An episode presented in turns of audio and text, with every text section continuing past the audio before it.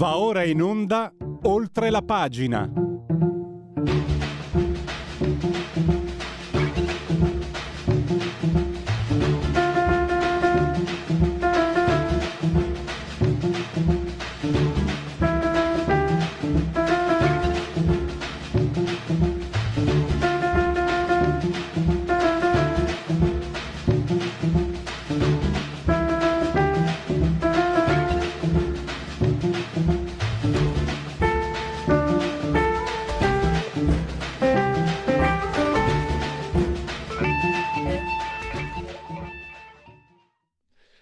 Eccoci, stavo dicendo che certe volte sono intollerante al lattosio.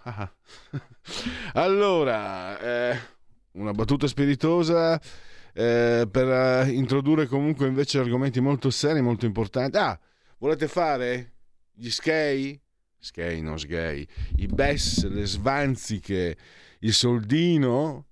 Allora state lì e ascoltate con attenzione perché tra un... subito, partiamo subito con Manuela Donghi che avremo in collegamento Skype che ci svela i segreti della borsa. E come muoversi in borsa e come individuare i percorsi per fare la grana. E invece poi successivamente avremo Corrado Cone che ha sviluppato il concetto di interesse nazionale. Spiega Corrado Cone su Libero che interesse nazionale è diventato eh, una parolaccia, no?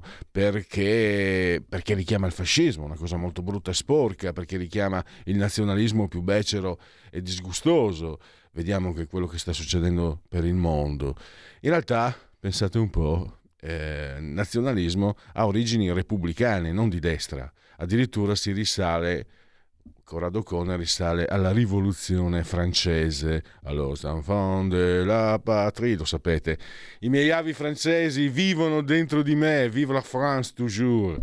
E quindi non ha nulla a che vedere con quello che intendono certi. Perché in Italia è particolarmente un concetto scabroso? perché l'Italia nel secondo dopoguerra è stata guidata, governata da due forze politiche egemoniche con visioni eh, che vanno all'opposto del, del nazionalismo, eh, con visioni massimaliste, potremmo dire, no, massimaliste non è il termine più corretto, ma comunque con visioni universalistiche. Poi quella del PC guardava Mosca, il Soviet, la DC si è spaccata perché anziché seguire il popolarismo sturziano, quindi quel principio che a me è molto caro, lo sapete, la sussidiarietà, quindi uno Stato, lo Stato, la famiglia, la società, eh, ha perso De Gasperi, ha perso Sturzo, che infatti disconobbe la DC che lui stesso aveva fondato, per poi, poi, invece si affermò la corrente dosset, dossettiana, corrente solidaristica e poi siamo arrivati addirittura all'Irco Cervo, al compromesso storico, al catto comunismo. E poi infine per parola, parola di scrittore torna Maria Teresa Valle con il suo becchino, il becchino del commissario Damiano Flexi Girardi, trilogia. Ma abbiamo subito Mari, eh, Manuela Donghi in collegamento, la saluto e la ringrazio naturalmente. Benvenuto. Buongiorno, grazie per l'invito e saluto io tutti voi. Dunque, giornalista, saggista, eh, responsabile delle fonti TV, ogni domenica c'è una rubrica eh, L'economia eh, spiegata alla gente, eh, spiegata semplice potremmo dire, ed è molto interessante perché eh, Manuela, per esempio, l'ultima domenica, no? la tua rubrica domenicale, hai spiegato l'indice di paura. Uno pensa di parlare di qualcosa di razionale, invece è stato eh, cal- mm, calcolato scientificamente l'indice di timore o di fiducia delle, degli investitori e questo dà uno strumento per orientarsi, una bussola per orientarsi, molto, e questo è un concetto molto interessante. Ma, ma attenzione, Manuele qui anche perché voglio presentare il suo libro Io speriamo che la borsa sale. Mursia Editore lo ha scritto con Enrico J eh, 17 euro 214 eh, pagine. Diciamo che è un prontuario per orientarsi. Ah, Manuela sto parlando troppo. Io parto parto da quelli che sono gli ingredienti che animano eh, la finanza che tu hai indicato, due degli ingredienti, avidità e paura. Partiamo da lì. Già.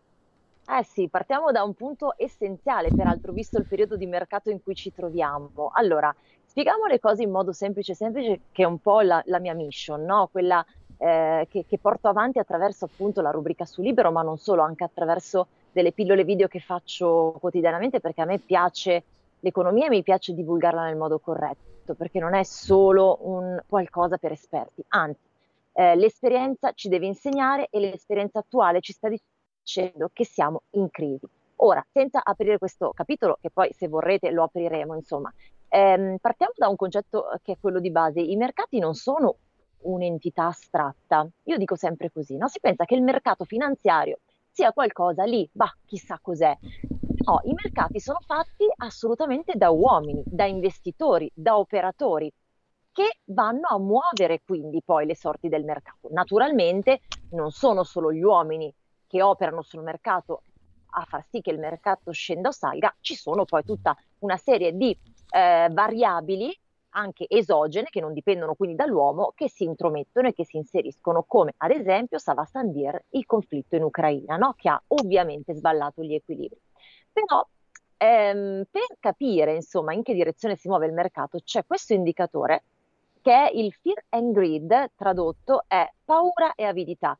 E niente, poco di meno che il, ehm, diciamo, osservare se nel mercato prevale paura o prevara avidità. Entrambe, attenzioni, le emozioni, perché si parla di emozioni, non sono assolutamente ben accette perché, torniamo al concetto principale, il mercato è fatto dagli uomini. Se io, Manuela, agisco sul mercato e mi faccio prendere da una paura irrazionale, perché magari vedo che la borsa non sta andando bene, peraltro è normale che la borsa possa non andare bene, è impossibile. Ecco, forse è una delle cose ehm, le poche cose impossibili in finanza, che il mercato vada sempre in verde. È impossibile, ci saranno sicuramente delle fasi in cui il mercato scende. Quindi, tornando al concetto della paura, se io, Manuela, mi faccio prendere dalla paura e vendo tutte le posizioni che ho nel mercato, il mercato scende perché? Perché poi altri investitori, altri operatori vedranno, ecco qui l'indicatore della paura, che qualcosa di strano sta succedendo, si fidano, tra virgolette, di questa paura, che spesso è irrazionale, e vendono. E più operatori vendono e più il mercato scende. L'avidità, al contrario, fa, mh, mm, voglio dire, fare delle operazioni eccessivamente, perché l'avidità, no, lo dice la parola stessa, sono bramo, voglio tutto quello sul mercato, anche qui in modo irrazionale. Questo per dire cosa? Che eccolo qui l'index, appunto, ehm, è molto semplice, poi oltretutto è, è, spiegato così, credo che sia abbastanza, abbastanza chiaro. Eh, ci sono ovviamente dei, dei punti da 0,25 si indica paura estrema, poi ancora da 25 a 45 paura e via dicendo fino ad arrivare all'estremo della, dell'avidità. Um, questo per dire che l'irrazionalità, ed esiste anche una branca della finanza, che è la finanza comportamentale, assolutamente è da tenere ben distante. Per operare sui mercati bisogna essere lucidi. Poi, come detto, non tutto dipende da noi, perché poi è ovvio che magari noi siamo perfetti, non ci facciamo prendere né da paura né da avidità, e arriva il Covid e arriva la, il conflitto in Ucraina, e beh, il mercato segue anche le notizie che arrivano, piuttosto che altre eh, notizie senza, e, e, e, situazioni, insomma. Però eh, bisogna stare attenti all'emotività. Infatti si dice che chi è troppo emotivo, chi non sa controllare le proprie ansie, forse è meglio che non operi sul mercato, perché è facile, no? Immaginati, io adesso sono qui, apro una posizione, compro un titolo, magari il titolo mi casca, io lo vendo subito, però non è la mossa giusta, se magari aspetto, tra un po' il titolo va diversamente. Insomma, questo ovviamente per parlare terra terra. Sono stata chiara? Chiarissima, chiarissima come lo sei sempre anche nella tua rubrica domenicale. Eh, non vorrei semplificare troppo, non essendo un addetto ai lavori, ma stavo pensando eh, che paura e avidità li possiamo individuare anche come acceleranti, come eh, carburante per chi va in un casino paura e avidità, perché anche la, la, paura di perdere, ma anche il desiderio, il pensiero di poter fare il colpaccio. E ci sono delle analogie, sto semplificando troppo, troppo, e poi un'ultima cosa, da ragazzo rimasi veramente destabilizzato quando nei telegiornali si parlava tranquillamente, da ragazzo, quindi ben, ben oltre il secolo scorso, parco buoi, no. parco buoi. Io ho pensato, ma dove siamo? Come, cioè, il parco buoi è... Eh, correggimi se sbaglio, è considerato un termine tecnico praticamente e, e dà la misura un pochino, almeno agli occhi di un profano come me, dà, dà, una sensazione di un certo tipo. E invece chiedo a te, appunto, quanto magari quelli come me, che poi si impauriscono anche quando vedono queste, queste situazioni, sbagliano. No, non, non, non, non, si sbaglia ad avere paura di certe situazioni, no? Questo no, ehm, perché... Mh, ma perché eh, poi faccio, ti faccio una domanda, poi dopo ti rispondo nuovamente, ma tu di che cosa avevi paura essenzialmente? Che magari riusciamo a rispondere in modo L'ide- più, più l'idea, preciso. L'idea che la borsa fosse una struttura, uno strumento per sì, manipolare... Tipo, tipo casino. Sì, ah, per, okay. per, manipolare i portafogli delle persone, i soldi mm, della gente. No.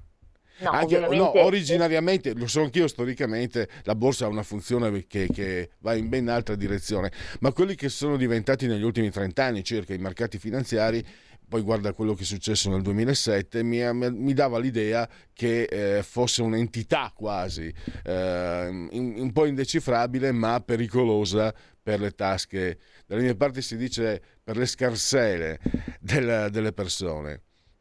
Allora, ovviamente eh, con la borsa non si può scherzare perché abbiamo a che fare con i nostri soldi. Peraltro, guardate, siamo anche nel mese dell'educazione finanziaria, no? Ed è mm. l'occasione per dire che se davvero questa materia venisse e cominciasse a essere insegnata fin dalle scuole, arriveremmo probabilmente non a essere tutti operatori di borsa, quello no, quello è un mestiere e una persona se lo sceglie perché vuole fare esattamente quel mestiere. Però arriveremmo tutti a capire maggiormente quando e come avere paura della borsa quando si parla di soldi bisogna stare attenti. Tu hai fatto giu- un giusto confronto con il casino, non perché la borsa sia un casino, ma perché molte persone si approcciano alla borsa come se fossero un casino. Non dimentichiamoci che, che al casino il banco vince sempre, no? Io non sono un'esperta di gioco, sarò andata per diletto così per divertirmi al casino un paio di volte, ma insomma il meccanismo è un po' questo. Però questo per dire che al casino ci si può andare, no? Però senza l'avidità che appunto si mette anche in borsa, senza pensare di essere invincibili, senza pensare perché magari una sera, così come un'operazione in borsa ci è andata bene e allora quelle dopo mi andranno tutte bene, anzi è molto probabile che dopo una serie di operazioni fortu- fortuite, nel senso messe a segno in modo positivo perché mh, anche determinate da studio, da analisi, perché anzi, ecco, quella è la cosa principale, la fortuna non esiste quando si parla di finanza, eh, se non una volta, ma poi si crolla subito. Eh, appunto, è impensabile che dopo un, una serie di operazioni positive non arrivi quella negativa, perché non dipende solo da noi. L'ho detto prima, non a caso prima ho specificato che sono gli uomini che muovono i mercati, ma poi ci sono anche tante altre notizie, tante altre, ci sono i cigni neri, sapete cosa sono? La finanza è popolata di tantissimi animali, il cigno nero è un evento improvviso che non si può prevedere perché, altro segreto, i mercati in realtà prevedono diciamo, anticipano, non prevedono, attenzione perché non è che ci si prevede, anticipano sempre quello che potrebbe succedere. Ovviamente lo possono fare solo per quegli eventi che sono già eh, in una narrazione futura. Allora, per esempio, la banca centrale è prossima al rialzo dei tassi, i mercati possono prevedere quello che potrebbe succedere, sempre usando condizionali. Ma il Covid, la pandemia, nessuno avrebbe potuto prevederla, è il classico cigno nero è arrivato e l'economia, tutti noi abbiamo dovuto fare i conti con essa. Poi il discorso della manipolazione, sai, ehm, quando si ha a che fare con i soldi ci sono sempre delle truffe, bisogna sempre diffidare di chi insomma promette guadagni facili, poi oggi i mercati sono, ecco, grazie, questo è il mio libro e si parla proprio anche di questa, anzi io e Enrico J, il coautore, insistiamo molto su questo aspetto. Oggi i mercati sono accessibili a tutti, anche da smartphone, si possono fare operazioni da, però attenzione perché ci sono un sacco, un sacco di inganni. E qui si subentra il discorso delle truffe, quindi bisogna assolutamente stare attenti. Se diciamo che una buona formazione, eh, affidarsi alle persone giuste, perché eh, se io non sono una consulente finanziaria e voglio capire cosa offre il mercato, magari mi, mi, mi chiedo un parere al, al, consulente finanziario o anche a un nostro, ehm, una nostra persona di fiducia in banca, eh, comunque persone che ne sanno Ecco, il fai da te in borsa non va bene, quindi dico una buona formazione, un giusto mh, approccio, ehm, cer- un certo equilibrio senza esagerare nelle emozioni ci possono aiutare. Poi è ovvio che una buona dose di fortuna, come in tutte le cose, ci vuole. Ecco, eh, che quella, quella, quella, c'è sempre, lo sapete, no? Però, insomma, però la fortuna è proprio un punto percentuale, il resto lo fa la, la bravura, l'abilità, la capacità, l'attenzione, il fatto di non uh, cascare, insomma, a pezzi ancora prima di vedere che qualcosa è andato storto.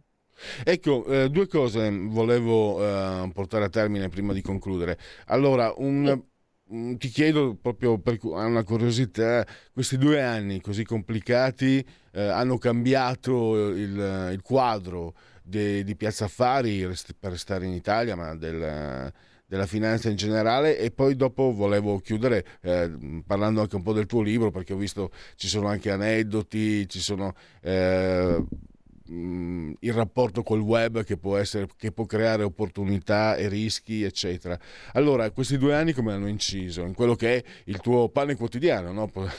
perché proprio vivi di, sì, di pane sì, e finanza, sì. tu mi sembra proprio mi sembra di, di avvisare anche una, una, passione, anche per cioè una, una fascinazione. Una, è come se tu, scusami se mi permetto questa confidenza, dai l'impressione di essere una persona che fin da bambina si appassionava di, queste, di questi meccanismi. Perdono, un compl- Guarda, vuole essere un complimento, no, no. vuole essere un complimento naturalmente. Grazie, lo, lo, accolgo proprio come un ottimo complimento, ma perché io vi svelo un segreto che mh, mm, secondo me anzi può essere anche un valore aggiunto. Io in realtà no, io sono di formazione umanista nel senso che mi sono laureata in lettere moderne e, ah. e tutto avrei pensato tranne che di fare la giornalista economica. Poi, ormai da anni, insomma, ho cominciato a seguire la politica come giornalista. Eh, eh, scusi se ti interrompo, Manuela, e... Manuela, se non ricordo male, Carlo Zeglio Ciampi era laureato in filosofia, se non ricordo male. Quindi... Ecco, ma sai perché parlavo di valore aggiunto? Poi, insomma, eh, dipende anche poi, le passioni possono nascere anche in età adulta, l'importante è poi svilupparle nel giusto modo, perché ehm, appunto abbiamo detto la finanza solitamente è considerata un argomento per esperti, punto, non è così. Um, soprattutto la finanza personale e spesso, la maggior parte delle volte, chi parla di finanza usa un linguaggio incomprensibile per la maggioranza delle persone. Quindi eh, si, si, innesca un circolo vizioso perché ovviamente se tu mi parli in modo complicato io non ti possono anche ascoltare. E allora, io cosa ho dovuto fare? Quando ho capito che la, l'economia e la finanza mi interessavano, mi sono approcciata ad esse in modo, um, cioè io stessa in modo semplice, nel senso che le ho ascoltate veramente, non mi sono soffermata al, al termine difficile, ho cercato di andare oltre. E quindi automaticamente io stessa faccio la stessa cosa con le altre persone, cioè mi viene proprio da spiegarla in modo, spesso faccio anche dei, dei paragoni eh, li azzardo, insomma, che però almeno rendono l'idea. E secondo me così si arriva a più persone possibile. Quindi da bambina proprio mm, no, anzi i numeri li ho sempre mal sopportati, anche allora. se poi eh, l'economia non è, non è, mm. solo numero, insomma, è, l'economia è anche sociale, no? Per esempio invece sono molto attenta al sociale.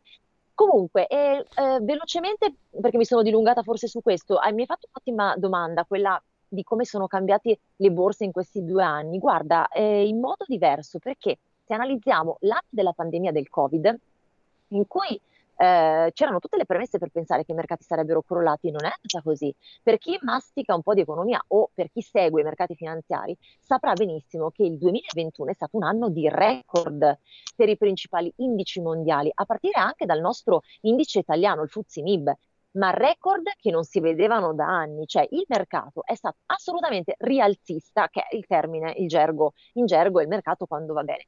Invece con la, e attenzione, dopo un anno così era già, come dire, abbiamo detto prima i mercati anticipano, era già fisiologico che il mercato si avrebbe un po' ritracciato, altro termine, cioè si sarebbe un po' calmato. Infatti, anche con lo spauracchio dell'inflazione, perché l'inflazione ha alzare l'anno scorso, non solo con la guerra in Ucraina, appunto si era ipotizzato un 2022 più blando. E beh, poi dopo è arrivato l'altro cigno nero, ne abbiamo parlato prima, del conflitto in Ucraina, che ha fatto piombare i mercati e in questo momento il mercato è ribassista. Quindi sono stati due anni profondamente diversi. Ovviamente siamo in ottobre e eh, la situazione non, non cambierà sicuramente da qui a, a dicembre. Ecco, due anni completamente opposti, nonostante per noi per la vita quotidiana, se hanno due anni, per due motivi diversi, stati due anni molto difficili. Vedete Sì. che spesso c'è questo scollamento, no, anche tra come i mercati reagiscono e come invece la- l'economia quotidiana va.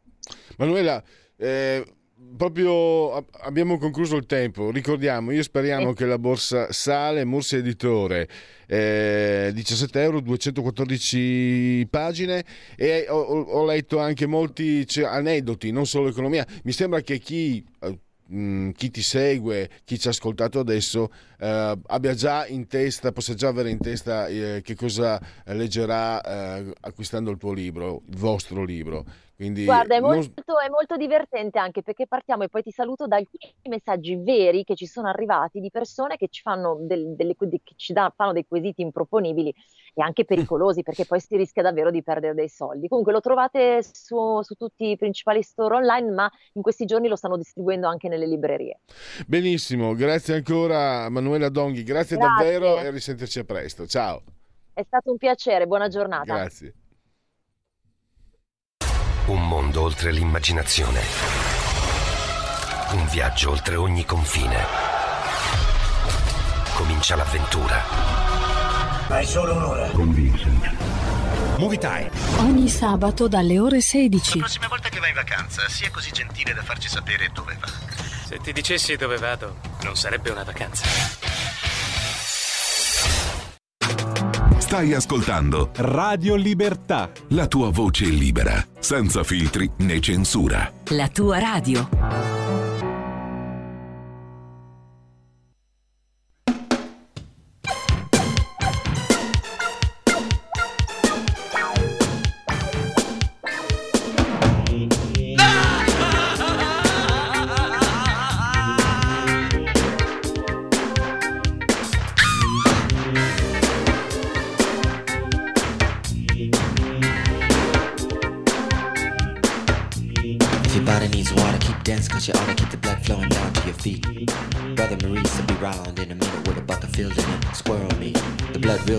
You drink it real fast, but the aftertaste just lasts and lasts. So kiss somebody, you wanna party all night. If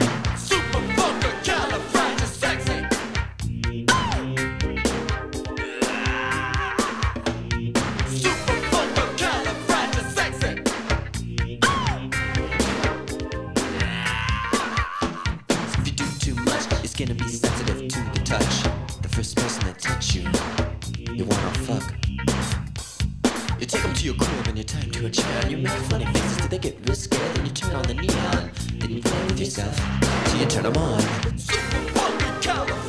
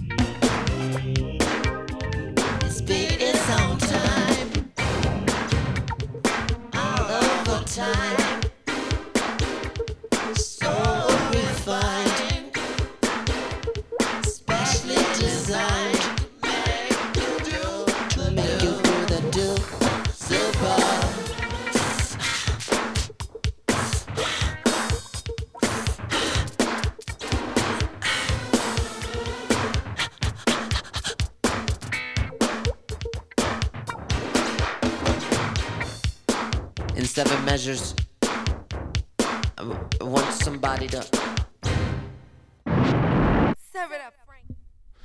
Prince, eh, Prince, eh, scelto, portato da me, il disco, il disco nero. E, credo di averlo pagato anche, ma come vi ho detto l'altro giorno, per voi ascoltatori di Radio Libertà questo è altro. Adesso andiamo, dopo aver parlato di economia, eh, parliamo un po' di quella che mh, dovrebbe essere una forma, la forma statuale.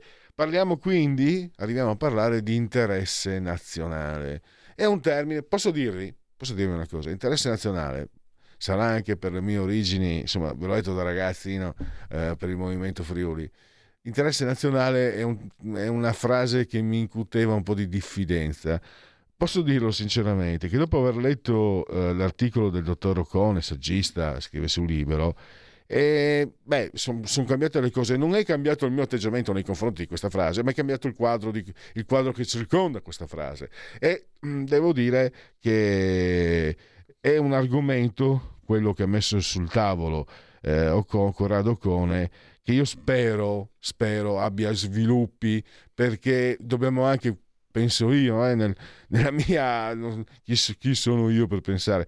Però mh, penso che sia necessario eh, ri- rivedere la forma di questo Stato, di questo Paese, dello Stato di questo Paese, perché è è, mh, tante cose che non funzionano no? non possono essere solo colpa degli italiani o di noi cittadini comunque. Evidentemente è un sistema che è fatto, che non è fatto per... eh, diciamo trarre per ottimizzare quello che potrebbe essere un paese come l'Italia che comunque non sarà mai la Germania eh, al massimo potremmo essere come la mia adorata Francia al massimo massimo ma, o la Spagna anche. Però sicuramente non così scendo sulla terra incasinati. Allora eh, un'introduzione troppo lunga. Eh, dottor Ocone lei innanzitutto eh, benvenuto e grazie che maleducato che sono oggi. Grazie a voi, ben trovati.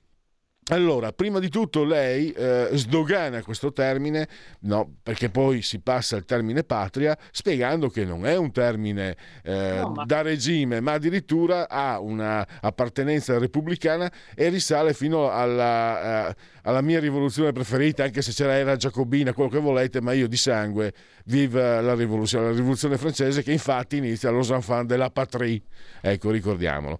E, e- e da questo punto poi lei spiega come si possa arrivare innanzitutto anche a, un- a livello europeo eh, con la concezione delle diversità, quindi la patria, che vuol dire anche però diversità da altre patrie, si arriva al concetto di libertà che guarda caso in Europa, nel vecchio continente c'è, in altre parti dove lo stesso non è, non è avvenuto, diciamo che ce n'è molto di meno. Basta, ho parlato troppo, prego, dottor Ocone, lei... Io ho, ho cercato di mettere insieme, mh, tra l'altro in poche righe, una serie di concetti che mh, insomma maturati attraverso letture, studi, eccetera. Prima di tutto interesse nazionale. Interesse nazionale mh, è, è tornato adesso un po' eh, in auge anche da un punto di vista di dibattito pubblico, ma in verità nel mondo degli studiosi eh, si è sempre parlato di questo deficit.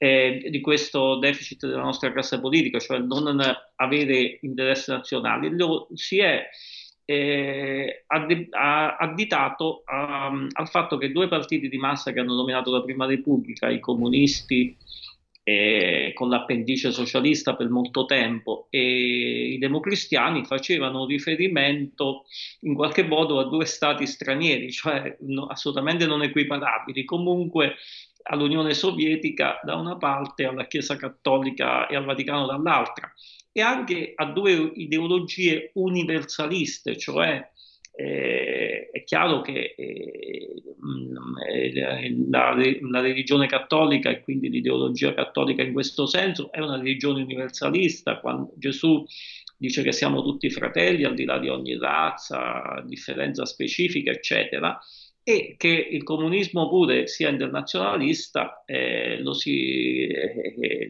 è talmente chiaro che infatti eh, lo stesso manifesto di Marx, il manifesto del Partito Comunista, si conclude dicendo proletari di tutto il mondo unitevi, cioè prima viene l'internazionale comunista e poi eh, le singoli stati. E in Italia queste due culture politiche hanno dominato e eh, questo si è aggiunto al fatto che lo, il nostro Stato-nazione è sotto tardi rispetto agli altri europei, nel, solo nel 1860, anzi nel 70 si è compiuto in qualche modo come Stato-nazione. E, e quindi eh, eh noi in sostanza eh, eh, non, abbiamo, eh, non, abbiamo, sviluppato un'ideologia nazionale eh, in senso forte, in senso stretto. E in effetti i padri eh, della destra storica lo avevano ben presente questo ehm, problema. Presero eh, spunto e presero diciamo, esempio in molte cose dalla Francia, la Francia dove la rivoluzione tutto sommato mh, c'era stata pochi decenni prima e quindi, e quindi eh, nel 1860 si trovarono davanti un compito immenso, eh, forse più spaventoso di quello che c'è oggi la Meloni con il nuovo governo, diciamo così, cioè quello appunto di creare uno Stato nazione eh, una, mentre di nazione italiana eh, era tutto da costruire da, da, da, da, zero.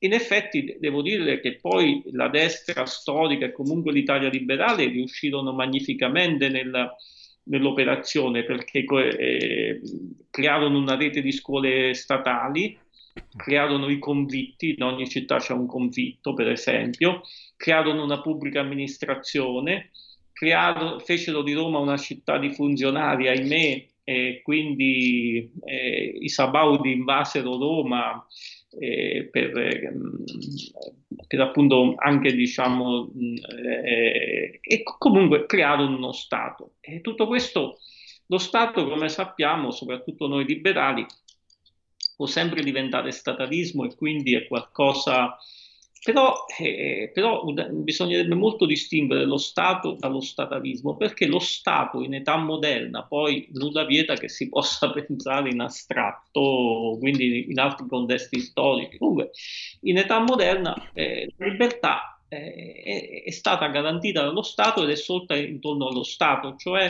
quando eh, Hobbes, che però diciamo era un assolutista, ma poi soprattutto Locke si posero il problema della libertà, della libertà dell'individuo, si ponevano questo problema nell'ottica dello Stato che ne, fa- che ne fosse garante. Parlavano di un contratto sociale quindi di un pactum subietionis in cui lo Stato doveva garantire la libertà individuale. Quindi libertà e Stato eh, Stato e individuo non sono termini eh, eh, separabili. Una volta c'era un dibattito molto banale, ma sei più statalista o più individualista?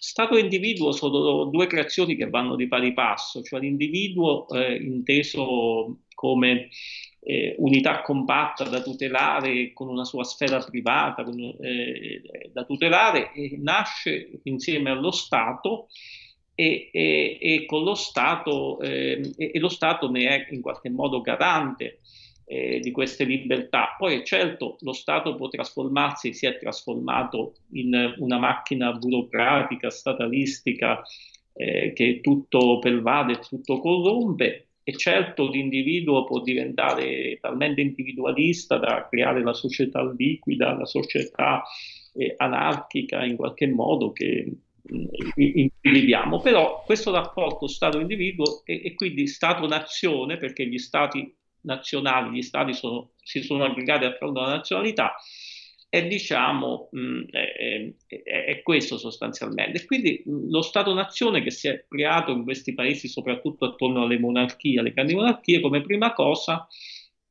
ha, ha creato eh, ha, ha, agito e ha creato un sentimento di, eh, di, interesse nazionale. E poi si è aggiunto il concetto di patria. Il concetto di patria che per esempio qualche influenza un po' cretina che mh, mm, eh, dice che dice io patria famiglia, ma non solo l'influenza, in verità due concetti fascisti. No, il concetto di patria almeno è un concetto tipicamente di sinistra, nasce con la rivoluzione francese, come lei ha detto, con i eh, giacobini e quindi, eh, anche, eh, e quindi eh, però di sinistra o non di sinistra eh, la patria è qualcosa eh, di più in qualche modo della nazione ed è, ed è qualcosa che fa sentire una comunità politica comunità e quindi però stiamo nello stesso ordine dei concetti. Quindi, mh, mm, eh, eh, quindi diciamo, noi eh, nel secondo dopoguerra eh, abbiamo difettato in questo concetto di patria, anche nel eh, concetto di interessi nazionali, per il motivo che ho detto, cioè il predominio di questi due partiti di massa che si riferivano ad ideologie non nazionali, ma ideologie sopranazionali, e mh, anche se poi co- sul cattolicesimo andrebbero fatte tante e tante di quelle distinzioni, che forse qui non è il caso, e anche perché sostanzialmente eh, noi, eh, il nostro la nostra patria era molto compromessa non tanto per il fascismo, ma per la fuga incoriosa del re. Eh, stavo pensando, eh, mi perdoni dottor Ocone, una curiosità mia, stavo pensando la parola patria, che a me personalmente non suscita, però stavo pensando, la parola patria vuole esprimere, quindi per come, per come l'ho capita io, per come l'ho intesa io, vuole esprimere se, sia senso di appartenenza, ma anche senso proprietario, cioè tu cittadino qualcosa ce l'hai ed è la patria. Infatti non si usa più, ma per indicare persone allo sbando, no? si diceva i senza patria, coloro che proprio eh, essere senza patria significava essere errabondi e non avere, non avere nessun riferimento. E anche questo mi sembra che si voglia... esprimere. patria eh, um, richiama molti altri concetti, perché patria significa la terra dei padri, e mm. quindi richiama la tradizione, eh, l'eredità, quello che abbiamo ricevuto e che possiamo ovviamente trasformare, ma che anche dobbiamo rispettare, eh, curare, accudire. Quindi eh, cioè, eh, la nazione indica più una comunità di lingua, di cultura. Lo Stato mh, è semplicemente una creazione, un artificio politico, questo è molto mh, evidente in, in Hobbes, per esempio, cioè lo Stato è, quando è sorto il problema di, eh, eh, di, creare un meccanismo politico che in qualche modo garantisse la libertà degli individui e che organizzasse la società, sono nati gli stati, mh, prima non c'era questo problema in età medievale perché eh, c'erano eh, i comuni in qualche modo, le libertas, i privilegi feudali, era tutto un altro tipo di organizzazione eh, politica, però lo Stato è nato in età moderna, è nato nel Seicento proprio quando non a caso nasce il liberalismo politico e quando si, eh, si eh, comincia a nascere un interesse nazionale. Ma la, la, cosa che volevo dire è che la morte della patria, noi, eh, noi credo che eh, in Italia questo concetto sia molto svalutato perché eh, noi abbiamo avuto un re che alla caduta del fascismo se n'è fuggito. E, e in effetti poi noi abbiamo, io dico sempre che noi mh, le, abbiamo votato Repubblica eh, giustamente, eh, ma, eh, perché quella dinastia era, si era in qualche modo screditata, ma eh, in qualche modo noi abbiamo creato una figura di, di, Presidente della Repubblica che è un semi-monarca, a parte che è lo stesso palazzo del Quirinale dove abita il Presidente della Repubblica, però eh, le funzioni del del Presidente della Repubblica sono quelle di un monarca in una monarchia costituzionale, cioè eh, formalmente nomina lui i ministri, anche se poi li sceglie il Presidente del Consiglio, eh, ha, rappresenta l'unità dello Stato, eh, tutto, quello, tutto, il ruolo che ha, eh, eh, presi- ehm, tende, no, diciamo, dirige le forze armate, dirige la magistratura, attraverso il CSM di cui è presidente, tutte cariche ehm, onorifiche come sono in qualche eh, però altamente simboliche come sono quelle per esempio della regina sono state quelle della regina Elisabetta di un re. Quindi noi abbiamo creato una sorta di monarchia repubblicana perché capivamo che eh, eh avevamo bisogno di una figura che in qualche modo eh, rappresentasse sesso nazionale ma non potevamo più giocarci la carta della dinastia Sabaudia. Poi c'era qualcuno tipo Croce che, eh, che, che voleva che, che, appunto il re insomma, non si facesse più vedere, ma che comunque si continuasse con la tradizione monarchica, però mh, diciamo poi tutto sommato questa è una distinzione se vogliamo pure secondaria.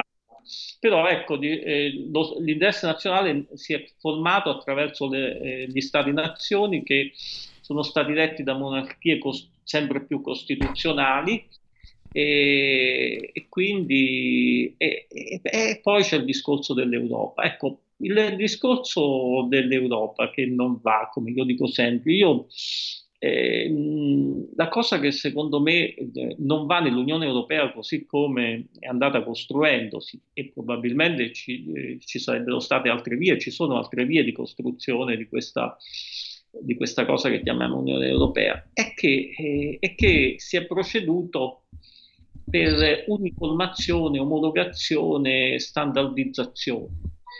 Questo significa ehm, una completa ignoranza di quello che è storia, la storia dell'Europa e anche come sono nate le libertà liberali in Europa. Le libertà liberali in Europa sono nate dalla diversità e specificità dei singoli, de, delle singole nazioni, dei singoli popoli. Se noi togliamo questa diversità, se tutto uniformiamo, e abbiamo da una parte un prodotto burocratico, eh, accentratore, illiberale, e dall'altra abbiamo un individuo eh, facilmente manipolabile perché senza appunto sentimento di comunità, senza patria, eh, cosmopolita. Allora ecco, anche qui forse mh, mm, mm, eh, nel periodo del sovranismo si è, non si è ben chiarito questo concetto perché eh, qui non si tratta né di, non si tratta assolutamente di, eh, come dire, di volere l'autarchia, l'isolazionismo, che sarebbe impossibile e stupido volerlo questo, eh, nella società attuale soprattutto. Eh, però si vuole evitare l'altro opposto che è il cosmopolitismo e il globalismo. E in qualche modo l'Europa mh, è, è, un grande progetto perché solo l'Europa, l'Europa è la patria delle libertà liberali, ma queste libertà liberali sono nate non dall'uno ma dai molti, cioè dal fatto che eh, l'Europa c'è stata pure una forte conflittualità politica che è sfociata in guerre, perché i popoli europei sono diversi e questa diversità eh, è una ricchezza eh, e, quindi, e quindi è qui secondo me che l'Unione Europea così come è venuta delineandosi a partire da un certo momento e come i, progressisti europei vorrebbero che fosse ancora di più e sempre eh, io allora eh, opporrei che so un'idea classico-umanistica di Europa all'idea di Altiero Spinelli sostanzialmente che, non, che è quella che che non è, non è accettabile per chi ha sensibilità liberale come credo di avere. Uh, assolutamente. e, e chiudo perché abbiamo esaurito lo spazio. Eh, mi fa piacere, professore, eh, dottor Ocone, perché tantissimi anni fa ero stato attratto, si ricorda i mille lire di Newton Compton, compro questo libro di Altiero Spinelli sul federalismo. Io ormai ero sulla strada del leghismo, poi a suo tempo eh, credo sostene, di aver sostenuto la tesi di Cattaneo anche a, alle medie. E comincio a leggere e dico, beh, adesso andiamo e ho detto, ma siamo impazziti, non, questo non è federalismo, ma è, lo, lo, dicevo da ignorante, però erano sensazioni giuste e, lei che invece è uno studioso... Eh, eh, mi, mi... Era, socialismo e poi addirittura a un certo punto lui vede l'Europa come una fase transitoria per un ordine addirittura mondiale, ma io mh, scrissi queste cose e ovviamente nessuno le lesse oppure le consideravano. Poi mh, eh, le scrissi su, su l'Huffington Post, questa rivista online dove avevo un blog. E, e poi fu Luca Ricolfi che nel suo libro eh, dette atto, cioè dice con molta lucidità che ha detto che questa retorica su Spinelli eh, non ha ragione d'essere perché quello che noi vogliamo eh, far dire a Spinelli, almeno lo Spinelli del manifesto di Vindotene, perché poi ovviamente lui ha operato sì. fino agli anni 70, eh, non so, non mi ricordo quando è morto, 80, però eh, ha cambiato sicuramente idea su molti punti, era cambiato il contesto politico, però in quel contesto era un progetto socialista, eh, cioè, quindi quindi non è certo quello Spinelli, il padre, il padre fondatore d'Europa, e non è certo il manifesto di Indoteni un testo di riferimento da questo punto di vista. Ma poi perché dobbiamo avere il testo il manifesto di Indoteni? Noi abbiamo la cultura europea classica, penso solo al nostro Rinascimento. Eh, Dottor Ocone, devo, devo salutarla non, non, senza aver ricordato, se volete eh, eh, leggere ancora Pensiero liberale, oggi su Libero, i cent'anni del PLI, autore appunto Corrado Ocone, tutti si dicono liberali, ma dov'è il liberalismo? Ulteriore momento di approfondimento. Io ringrazio davvero Corrado Ocone e a risentirci a presto. Grazie. Segui la Lega è una trasmissione realizzata in convenzione con La Lega per Salvini Premier. Segui la Lega prima che la Lega segua te alla Marciana o seguisca te alla Pellegrina. Sono si può dire sintonizzato? No, ma comunque eh, sono sul sito eh, dal punto di vista elettronico, sono sul sito internautico, sono sul sito legaonline.it, scritto legaonline.it, vi ricordo come ci si iscrive, molto semplice, si versano... bisogna dare un po' di biada a questi broncos. Si versano 10 euro tramite PayPal senza nemmeno la necessità che siate iscritti a PayPal. Poi eh, codice fiscale gli altri dati richiesti e vi verrà recapitata alla Magione per via postale la tessera di Lega Salvini Premier. Il D43, il tuo sostegno vale il 2 per 1000, scelta libera che non costa nulla. Eh, nella dichiarazione dei redditi dovete scrivere D43, D di Nomodosso, la 4 il voto in matematica, 3 il numero perfetto, D43 e vediamo quali sono gli appuntamenti in programmazione con gli esponenti leghisti. Marco Campomenosi, europarlamentare, domenica in ora quasi ante Luca, dai, presto, molto presto, alle 10.30 del mattino di domenica, lo Stato dell'Unione, Rai News 24. E direi che con questo è tutto, possiamo concludere time out anche. Segui la Lega è una trasmissione realizzata in convenzione con La Lega per Salvini Premier.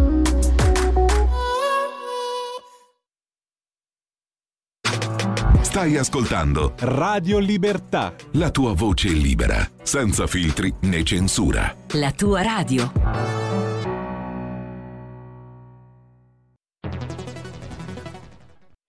C'è chi te la racconta sbagliata e chi te la racconta male. C'è chi te la racconta tagliata, chi te la racconta al contrario e chi non te la racconta affatto. QDS te la racconta giusta. Ogni giorno la tua terra, il suo presente, le sue attese, la sua volontà di rinascita. Leggi, abbonati, scegli il quotidiano di Sicilia. L'informazione giusta per crescere insieme.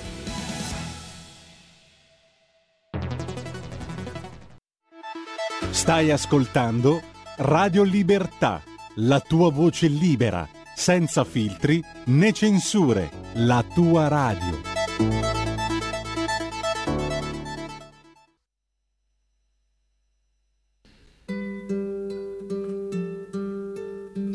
Quasi dire che è impossibile sfuggire al destino di essere congelati nei pensieri degli altri. Eppure il grano turco che ha scelto di essere giallo non si domanda niente, non ricorda. Chissà se poi continua a presentarsi giallo per essere fedele a chi lo guarda.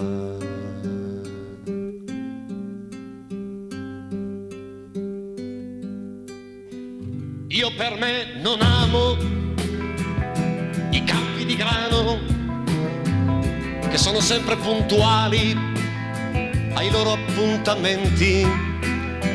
Io per me non amo la mia fotografia, questo modo fermo e assurdo di esserti davanti. Io come biondo se mi vedi biondo, io come amore se ti aspetti l'amore, io come buono se mi vedi buono non ti posso insultare, no. Non ti posso picchiare, no, sono buono, non ti posso distruggere, sputarti addosso, non posso,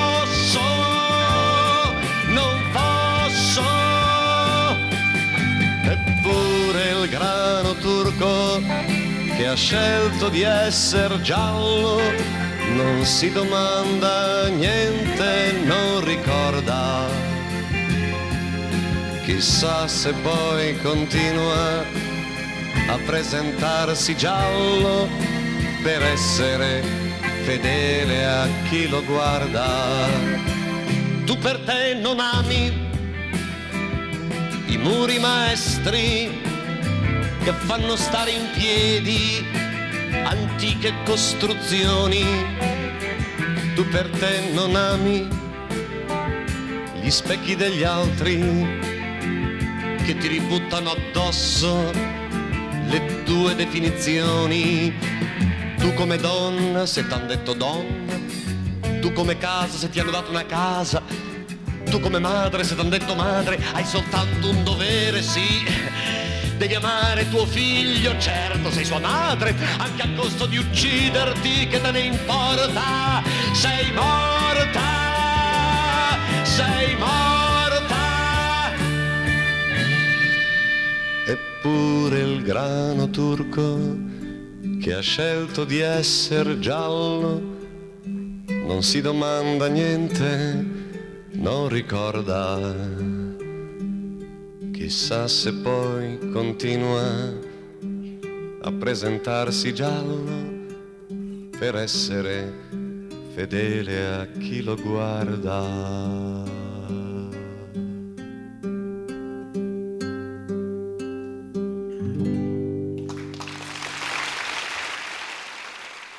Va bene, c'è gli applausi incorporati, quindi andiamo oltre velocemente, tra poco la rubrica parola di scrittore, ma i convenevoli formulaici lasciate che me lo permettete, come dicevano i grandi squallor.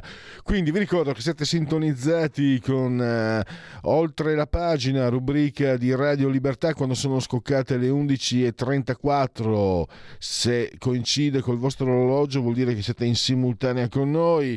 Noi siamo il dottor Federico Borsari, saldamente sul tolo di comando in regia tecnica, entrambi sospesi a 38 metri sopra il livello del mare, 23 gradi centigradi la temperatura eh, interna, sopra lo zero ovviamente. Invece esternamente 20,9. Le previsioni dicono che salirà a 24, 70% l'umidità, 1025,4 millibar la pressione. la pressione. Un abbraccio forte, forte, forte, forte, forte, rivolto come sempre alla signora Anna Carmela Clotilde. Loro ci seguono dal canale 252 252 il canale televisivo della TV. Essendo questa una radiovisione, chi si abbona a Radio Libertà campa oltre cent'anni, meditate gente, meditate, potete appunto anche guardarci smart TV, far TV e chi ne ha più ne metta. C'è anche lei, se Alexa, accendi Radio Libertà, passaparola ve ne saremo riconoscenti. Con le applicazioni dedicate a iOS e Android eh, potete veramente seguirci ovunque con i telefonini, con i tablet, con eh, eh gli iPad eh, e poi potete continuare a farvi cullare dall'agido suono digitale della Radio DAB e anche il sito radiolibertà.net e naturalmente la pagina Facebook. Ed entriamo, entriamo nella rubrica che diciamo condivido con Patrizia Gallini di Ardesce Comunicazione eh, e lei è un po' l'anima di questa rubrica. Io sono eh, una, un felicissimo esecutore perché ogni settimana possiamo scoprire eh, dei libri molto interessanti. Eh, focalizzati soprattutto diciamo sul giallo, sul romanzo diciamo thriller, noir eccetera. E abbiamo un ritorno, un ritorno uno e trino perché eh, il, il becchino ritorna e si offre in trilogia. Per chi eh, non se lo ricordasse il becchino era il uh, commissario eh, di cui abbiamo parlato eh, tempo fa, Damiano Flexi Gerardi, con la sua autrice Maria Teresa Valle che abbiamo al telefono. Benvenuta Maria Teresa, grazie per essere qui con noi. Grazie, grazie a voi e saluto tutti ovviamente. Allora, il mandante, la prima indagine, colpevole di innocenza e eh, una pallottola per il becchino. No? L'ultima volta avevamo parlato del... Um, l'avevi ambientato sempre a Genova, è una costante, e tu sei ligure d'altronde, eh, e negli anni 50. Ti, ti, voglio chiedere che idea ti dà di avere la trilogia? Cioè, è una come dire, scusami se, se, mi permetto di medesimarmi, la trilogia significa aver compiuto un lavoro, cioè di essere arrivati a un punto eh, avanzato del proprio lavoro, la trilogia. Eh, non lo so, una, non so se sono riuscito se sono, se sono riuscito a fare il mio mestiere, cioè a fare una domanda comprensibile. Prego. No, no, la domanda è comprensibile, però eh, la trilogia è qualcosa di molto pericoloso e ti spiego perché. Stig Larsen, dopo aver pubblicato i tre volumi del Millennium, è morto, gli è venuto un colpo al cuore ed è morto. Per cui noi giallisti che siamo un po' superstiziosi, quando arriviamo alla trilogia non vediamo l'ora di scrivere il quarto. capito?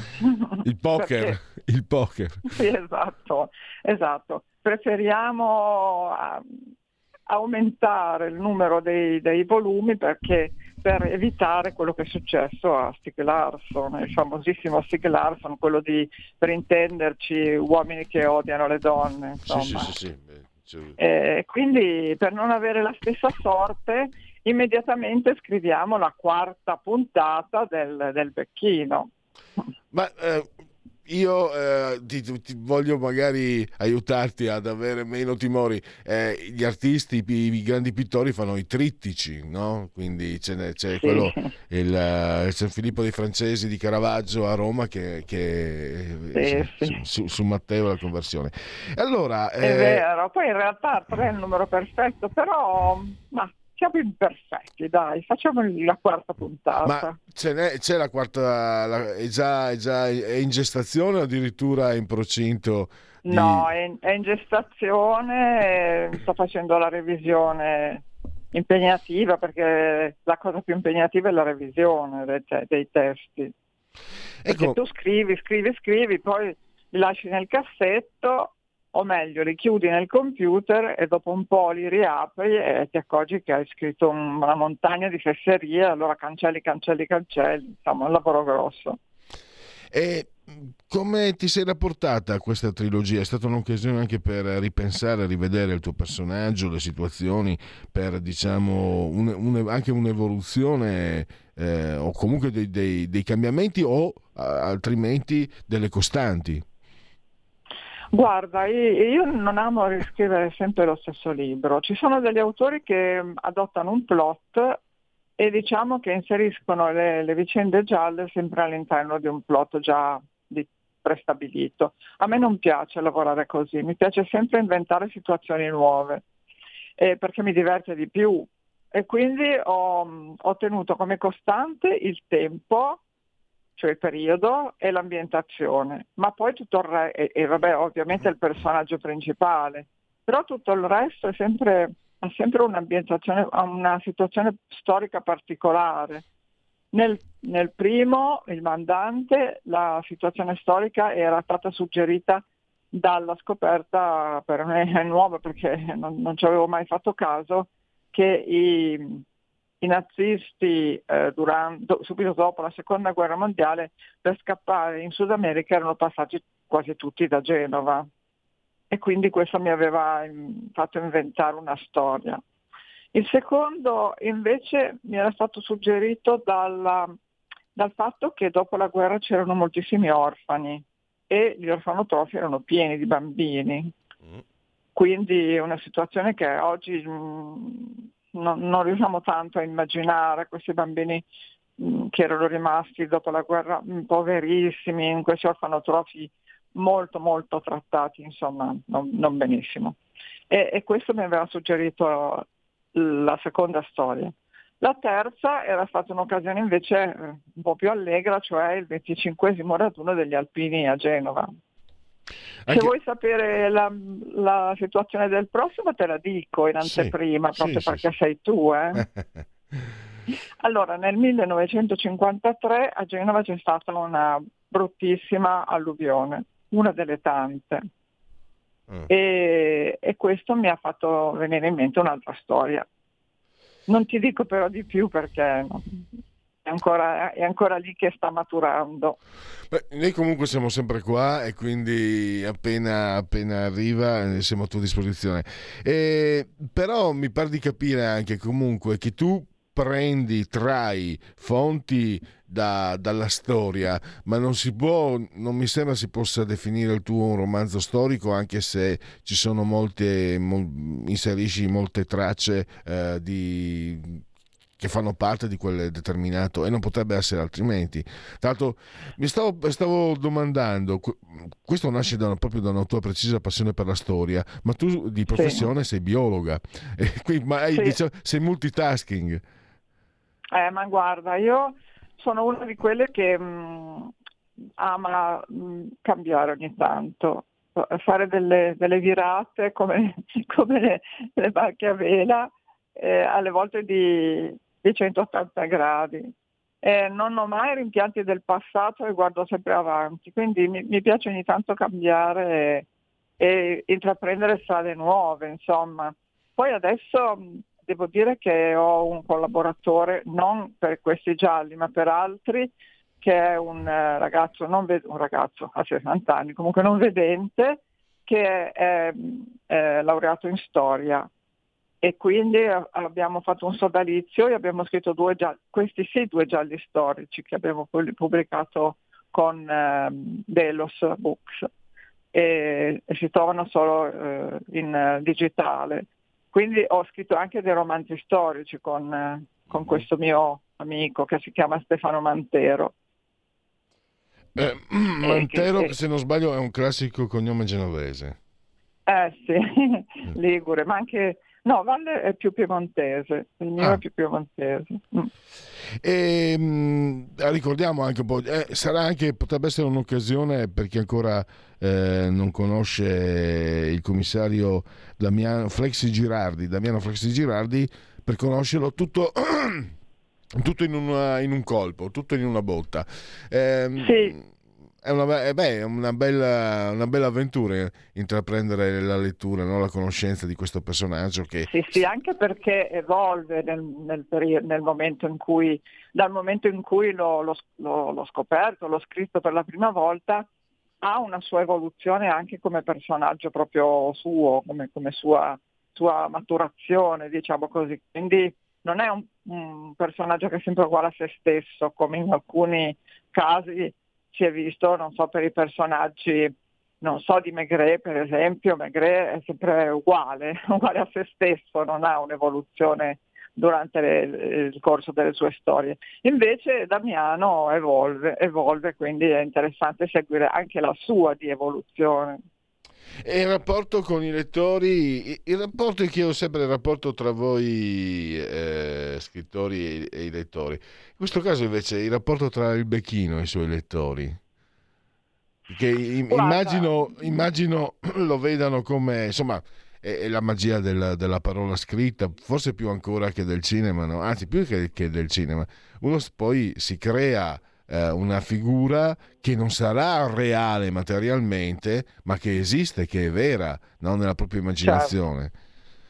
Certo, certo. e tanto più per, per, chi le, per, chi le, scrive le storie, i personaggi non, non, sono mai dei personaggi di carta, sono veramente dei, delle persone in carne ed ossa. E, e, se le riusciamo a vedere noi e riusciamo a trascrivere quello che sentiamo, allora anche il, il lettore le vede. E, e, devo dire che questo personaggio è stato accolto molto favorevolmente dal, dai lettori, anche se stride moltissimo con quello che è il personaggio seriale precedente, che era invece una donna mh, mm, molto paciosa, molto, molto vivace, ma anche diciamo normale, tra virgolette, mentre il becchino è proprio l'opposto. Ma nonostante questo shock, io credevo che i lettori si eh, rimanessero un po' scioccati da questo salto, da questa virata a 180 gradi, ma devo dire che è stato accolto invece favorevolmente. E poi eh, una curiosità, non ricordo più, eh, chiedo scusa, comincio a perdere colpi, se te l'ho chiesto l'altra volta, sono passati qualche, passato eh, qualche mese. E il tuo lavoro di biologa e il tuo lavoro di scrittrice, eh, come li hai gestiti? Sono paralleli? Sono le convergenze parallele di Dorotea Memoria? Perché pare che non l'abbia mai detto Aldo Moro, ma eh, lo avesse scritto mm. sullo detto stampa, tra l'altro. Oppure, ah. oppure attingi, eh, immagino ovviamente eh, la scrittrice che attinge dal, dal, lavoro di biologa, non so se possa accadere anche il, il vicever- viceversa. Ecco, come, come la mettiamo? Guarda. Prego. Guarda, io mh, mh, penso di usare la mia mentalità scientifica che mi viene dai miei studi e dal mio, de, dalla mia frequentazione con il lavoro anche per lo sviluppo delle indagini, perché deve essere assolutamente fatto in maniera scientifica. Questo lavoro, il lavoro del, dell'indagine, deve essere assolutamente eh, deve, deve, tu, deve, tornare tutto, non, non, non, puoi lasciare dei fili sospesi, buttarli e poi dimenticarti di aver creato un, una traccia e, e, lasciarla nel vuoto. Quindi è assolutamente ci vuole per, fare, per costruire bene un giallo una, una mentalità scientifica, altrimenti non esci. E quindi questo mi ha aiutato tantissimo. Invece se, se, mi chiedi se ho mai attinto alle mie esperienze di lavoro per scrivere qualche storia, mi è successo soltanto una volta, perché non, non ho mai amato mescolare quello che è stato il mio lavoro, anche perché lavorando in un ospedale non ho avuto, de- nelle, non avevo nelle mani cose ludiche, erano cose sempre piuttosto dolorose io ho lavorato al centro trapianti d'organo, quindi puoi immaginare che cosa significa. Devi, devi fare gli esami a una persona che sta morendo e che sta donando i suoi organi a qualcun altro per, per, per il trapianto. Quindi mm, mm, insomma sono cose delicatissime. E non ho mai voluto usare esperienze che ho fatto in ospedale per trasformarle in storie, non, non mi sembrava il caso. Ma se posso mettere io qualcosa di privato, eh, da 32 anni convivo con uh, un'infermiera e quindi posso immaginare, eh, bisogna essere un po' speciali eh, per, per, uh, per, per, uscirne, per uscirne vivi, quindi forse, eh, forse ci dimentichiamo di, delle persone come te. Io ho visto anche, vai, adesso non voglio entrare mh, nel merito, ma tante parole durante il Covid, poi alla fine eh, quasi un calcio in culo e dover dire anche grazie. Eh, Mm. non- parlo sia infermieri e medici e c'è tutto il personale Sì, sì, sì, che, sì, sì. Che soprattutto per come è strutturato adesso non voglio entrare in una cosa completamente diversa ma, Mm, ma siccome mm, ci mm, tengo mm. cioè in- soprattutto al nord eh, la- perché qua ci riempiamo la bocca no? tu sei a Radio Libertà leghisti quindi no funziona perché al nord no funziona perché c'è la buona volontà di chi ci lavora medici e infermieri non per come è strutturata perché come è strutturata c'è- è piena di eh, cose che non dovrebbero esserci e se non Mm. ci fosse la buona volontà di persone ma non solo la, la capacità la dedizione l'applica- eh, perché con la buona volontà si può per carità tutti chi non ce l'ha la buona volontà. Bisogna anche essere bravi bisogna essere attenti bisogna essere capaci. Guai Certo. guai- cioè, voi non avete possibilità di errore a differenza di, altri- di altre professioni. E io credo che Eh, una sì. società e guarda, guarda è tanto vero quello che dico che in Svizzera, in Francia, in Germania chi svolge il vostro lavoro viene pagato il doppio, il triplo. Ci sarà un perché E- Eh, è, è un'uscita fuori luogo questa, ma scusami, era siccome No, è una- ho fatto l'assist. No, ma poi siccome è una cosa che ci tengo perché sembra che, sinceramente, sembra che la sanità eh, al nord funzioni grazie alla politica. I- i- i- non, non dico parolacce, col cavolo, col cavolo. Se volete crederlo perché avete indossato la maglia del tifoso, credetelo, però sappiate che proprio così non è nella maniera più assoluta. Allora, eh, prima di chiudere, voglio ricordare allora questa trilogia. Che dire ancora? Un ultimo, un ultimo saluto, un ultimo slancio verso i tuoi lettori, Maria Teresa. Ma guarda, io incoraggio sempre tutti a leggere perché come dicevi tu prima le parole creano delle immagini nella nostra testa e sono quelle che ci salvano, veramente.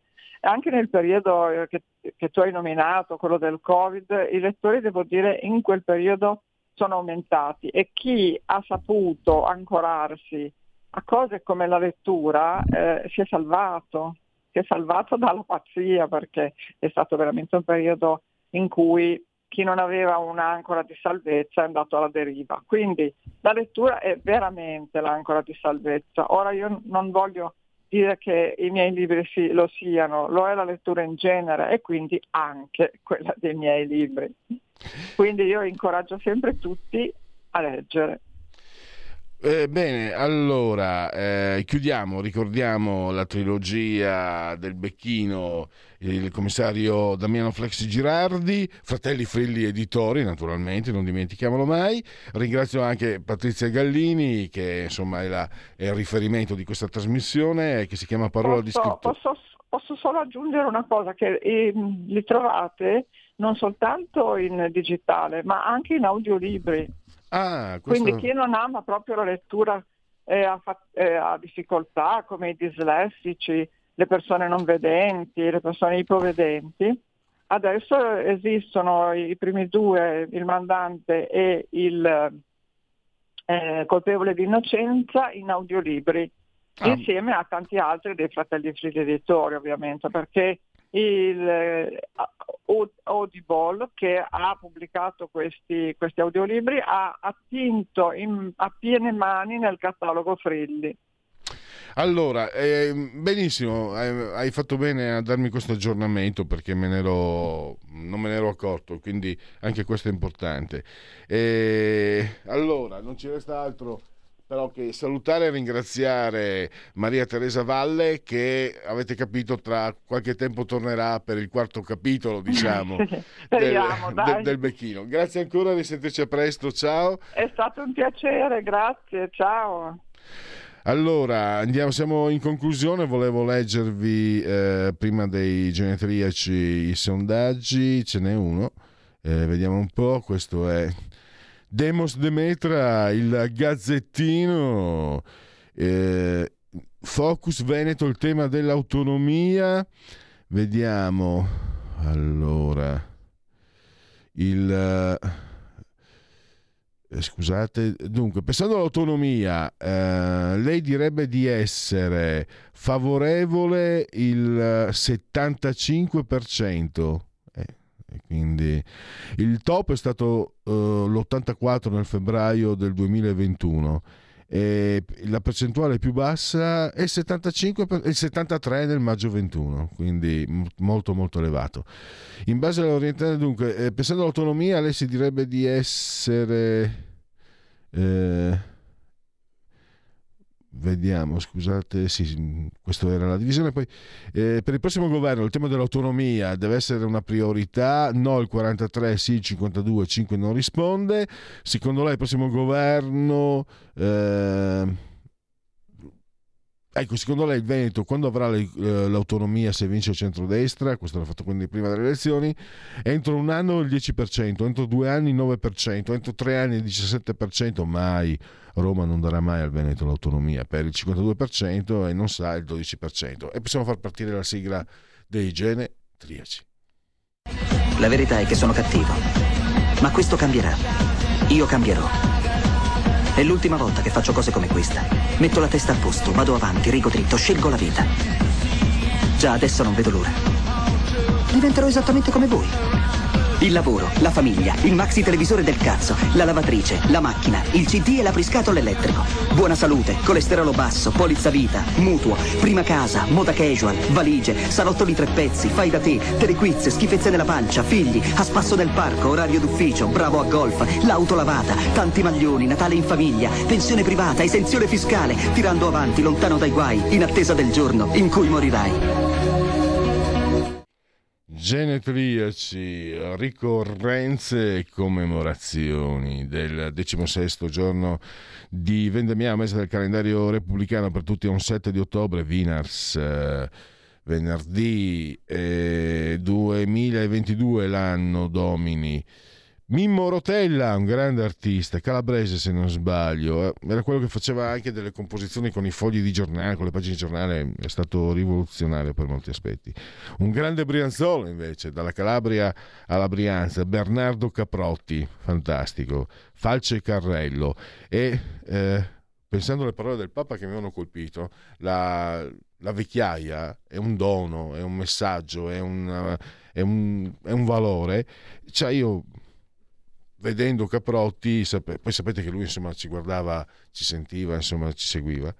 E il meglio che cioè Caprotti ha fatto delle, delle cose fantastiche no? cioè è lunga e Casanosa eh, qui diventi cioè, per il milanese per il lombardo per il lombardo e non solo per il lombardo ma soprattutto lombardo cioè se gli togli l'S lunga eh, non lo so non puoi togliere ma lui poi, dopo gli 80 anni, ha fatto cose straordinarie. Quel libro Falce Carrello, La battaglie, perché gli aveva dato la figlia ai figli che però erano troppo, stavano rovinando un po' il giocattolo, quindi lui era entrato in gioco, ha rilanciato. Quindi è un messaggio per tutti. Dopo gli 80 si può fare ancora meglio di quel che si è fatto prima.